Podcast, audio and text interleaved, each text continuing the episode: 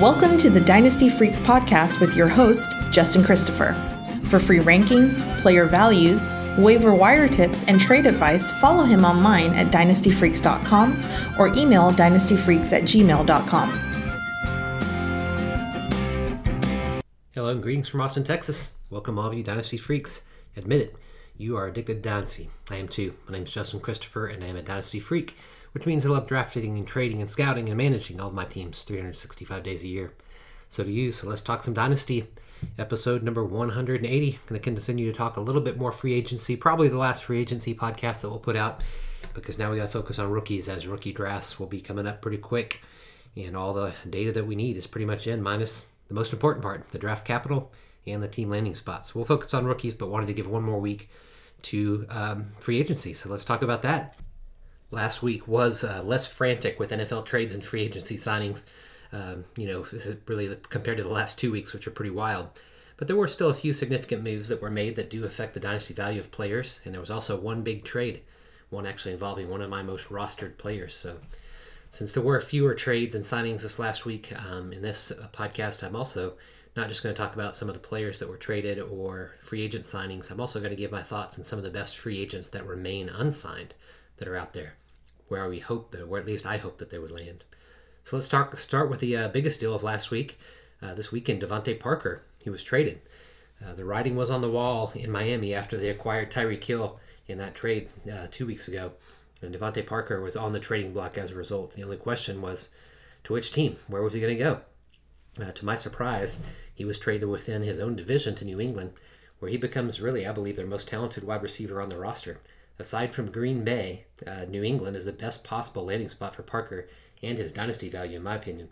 I'm thrilled to see him land on a team without an alpha. You know, not they don't really have an alpha wide receiver one, but they do have a young quarterback who really has a lot of room to grow. And I think that Parker can help Mac Jones develop even faster than he did his rookie season. Uh, Parker has the size and the strength that the Patriots receivers room really lacks right now. Um, Andy was signed by a coach that's played against him twice a year for quite some time now and so he must know what he likes in him. Uh, Parker is one of the, my most rostered players, as I said, and I'm more excited to see uh, what he can do with this new team now. The Patriots did inherit his contract with two more years on it, so they will have him, you know, for two more years. And I believe Parker's dynasty value can spike again after really falling, falling quite a bit the last two seasons, kind of dealing with perpetual injuries. New England has a great landing spot for Parker, um, who I think he's going to help Jones's dynasty value and he will kind of keep Kendrick Bourne, Jakobi Meyers, Nelson Agholor's value at bay. Uh, they weren't really rising up the rankings very much anyway, but he's going to keep them all at bay. And as for the elephant in the room, N'Keal Harry, oh man, he might be one of the worst dynasty rookie draft busts of all times. He's among the that list for sure. He literally might not even make the team. Next player that was uh, traded or, or signed this last week was Ronald Jones. Jones signed with Kansas City as a free agent uh, where I believe he's going to be part of a split backfield with uh, Clyde Edwards-Helaire, CEH, as we'll call him. Uh, Jones has really struggled over his career to be a good pass catcher, but I think he's going to be a great first and second down back, and he's, he's going to cut into the production of CEH, I believe.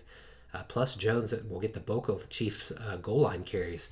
Um, Edwards' value, you know, because of that, is even going to diminish more than it already has, in my opinion. Uh, the Chiefs just don't trust Edwards-Helaire on the goal line for some reason. Uh, they signed a stronger running back to fit that role, and I think that's going to be Jones.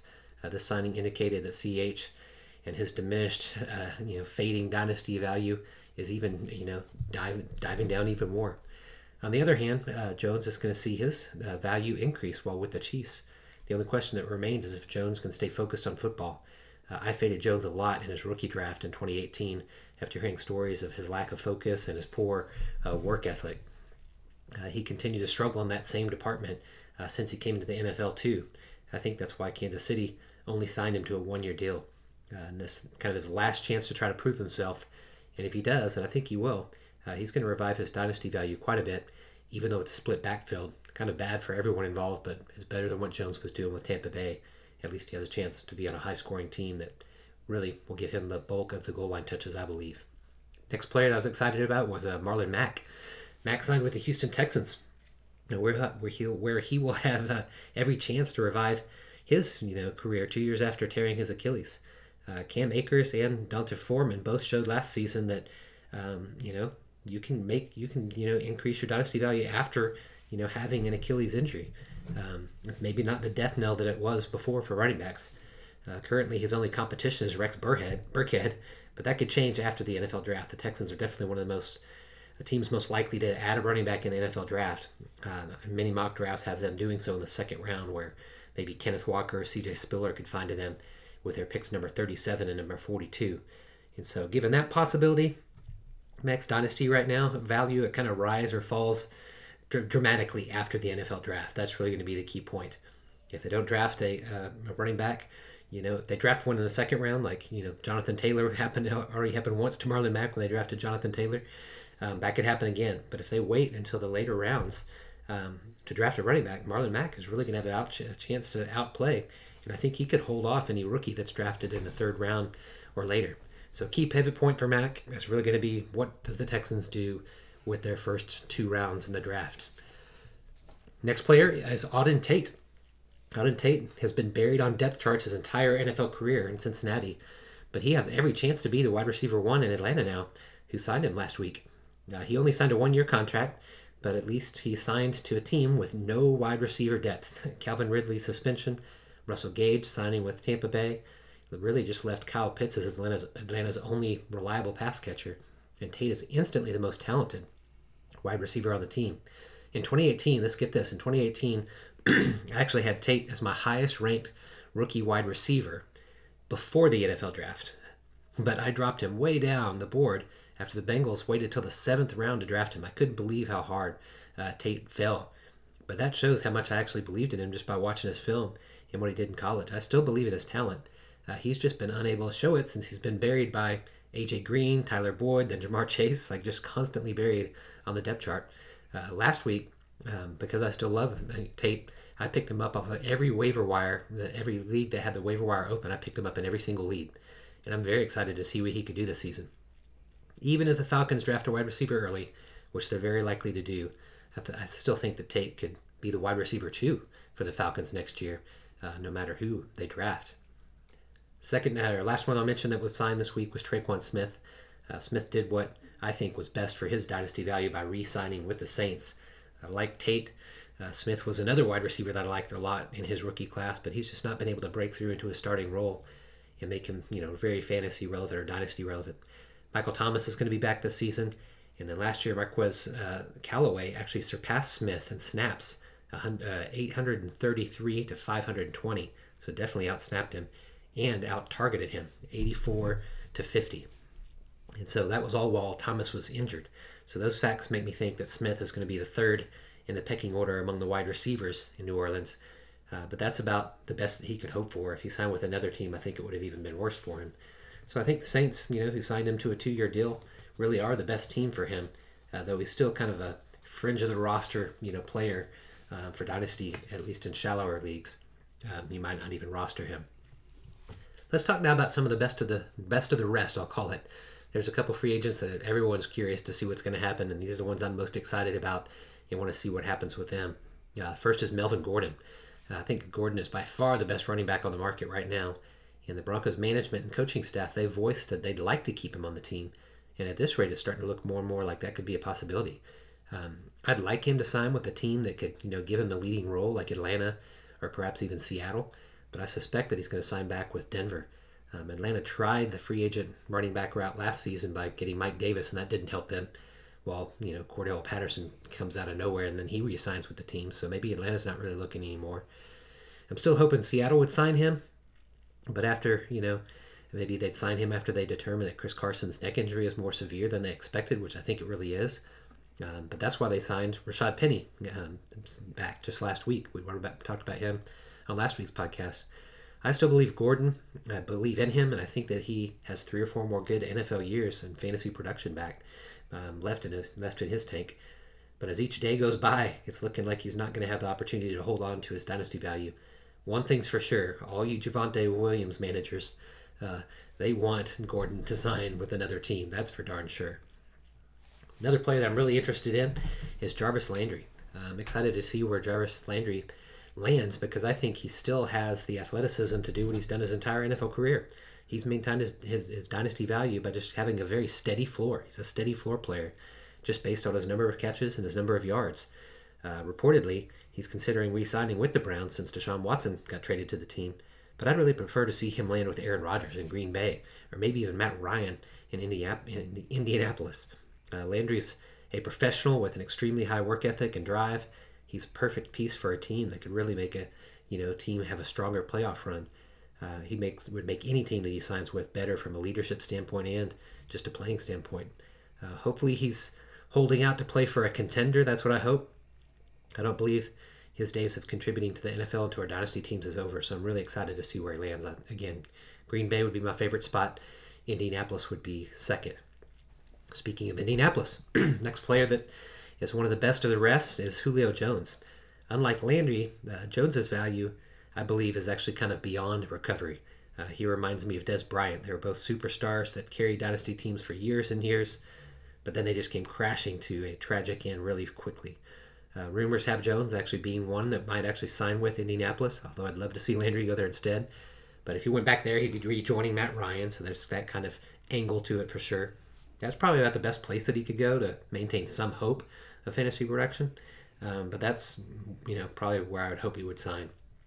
But I wouldn't be surprised to see him be one of those guys that remains unsigned until the NFL draft is over, or even maybe when training camps get started. I was a year or two late in selling Jones in all of my leagues. I saw many other savvy dynasty owners manage to sell him on contending teams and playoff, you know, just right before their playoff run two years ago. But I stubbornly didn't, and I need to learn uh, need uh, to learn a lesson from this. Um, I need, it's teaching me I need to be a better dynasty manager. I've hung on too long to Jones. In fact, in my FFPC league, where you have to cut down to 16 players, on uh, last Thursday we had to do that. I have such a bad team that's a rebuilding team right now that I kept Jones on it just to see where he lands and see what happens. So I've got Jones and Landry on that on that team. So I've got two free agents that I kept on my team, uh, hoping that they land in a good spot. So time will tell on that one. Next best one I think that's out there is Odell Beckham. It's terrible that Beckham's injury in the Super Bowl is really what's preventing him from signing a new deal with the, with the Rams because I do believe that he's far better than Allen Robinson at this point in their careers. And, and if they could have just have, have had him healthy, I liked his fit and what he did.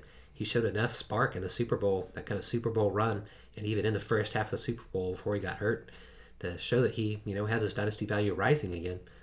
But this injury and the resulting length of time is resulting in the length of time that he's on the open market. They really make me think that his dynasty value dropped quite a bit, no matter which team signs him. Unfortunately, I'd love to see him sign with the Chiefs. You know, maybe get reunited um, or, or, get back uh, with uh, Juju.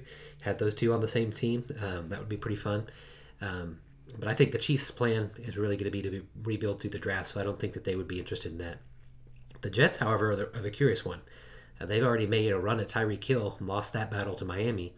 And so it seems like they might be the perfect team that could wait, wait, wait, and then sign Beckham and bring him back to New York, where he played for the Giants. He can now start to play in the same city uh, for the Jets. Uh, NFL teams have really kind of had him over a barrel, barrel right now because he's unable to play, um, recovering from his injury. I think his deal and the, the, the, team that signs him will, you know, be one of the big surprises here coming up. If he doesn't re-sign with the Jets, I have no idea which team will take a chance on his injuries concerns, let alone what really has been some character concerns for him as far as his teammate, playing like a teammate. So, last guy we'll talk about, Rob Gronkowski. Uh, Gronk's not going to play anywhere but Tampa Bay, uh, but he may wait until the season starts. Uh, but he will be a Buccaneer, I believe. As unbelievable as it is, uh, he's going to matter yet again in dynasty leagues. And he and Tom Brady, they continue to defy all odds and lead dynasty teams to championships unbelievable for those two. So I think that's the only place that Gronk's going to sign, and I'm pretty certain that he will. So those are the guys that I'm really interested in: uh, Melvin Gordon, Jarvis Landry, Julio Jones, Odell Beckham, and Rob Gronkowski. They're some of the best ones that are left, but for the most part, uh, the big signings have already happened, and so it's time for us to transition to 100% rookies, which we'll talk about the, all the next weeks leading up to the uh, NFL draft. Three weeks away, just over three weeks away. Going to be pretty exciting that's a wrap this week, uh, my freaky friends. Thanks so much for listening. Make it a two way conversation anytime by contacting me at dynastyfreaks at gmail.com. That's dynastyfreaks at gmail.com. Dynastyfreaks with two E's. Much better on email than I am on Twitter, so that's the best way to get in touch with me. I would be honored if you take time to rate and review the podcast and Apple Podcasts. I am just a lone guy doing this by myself, so everything I can get would help. Thanks for listening. I do appreciate your support. I want to become your most trusted, independent voice in the Dynasty landscape. Until next time, you know what to do. Go out there and get freaky. Thanks for listening to the Dynasty Freaks podcast with your host, Justin Christopher. We welcome your thoughts and advice. Let us know what you'd like to hear on the podcast or see on the website to help you dominate your league. Justin prides himself in responding to every email, so hit him up anytime at dynastyfreaks at gmail.com and follow him on Twitter at LonghornJustin.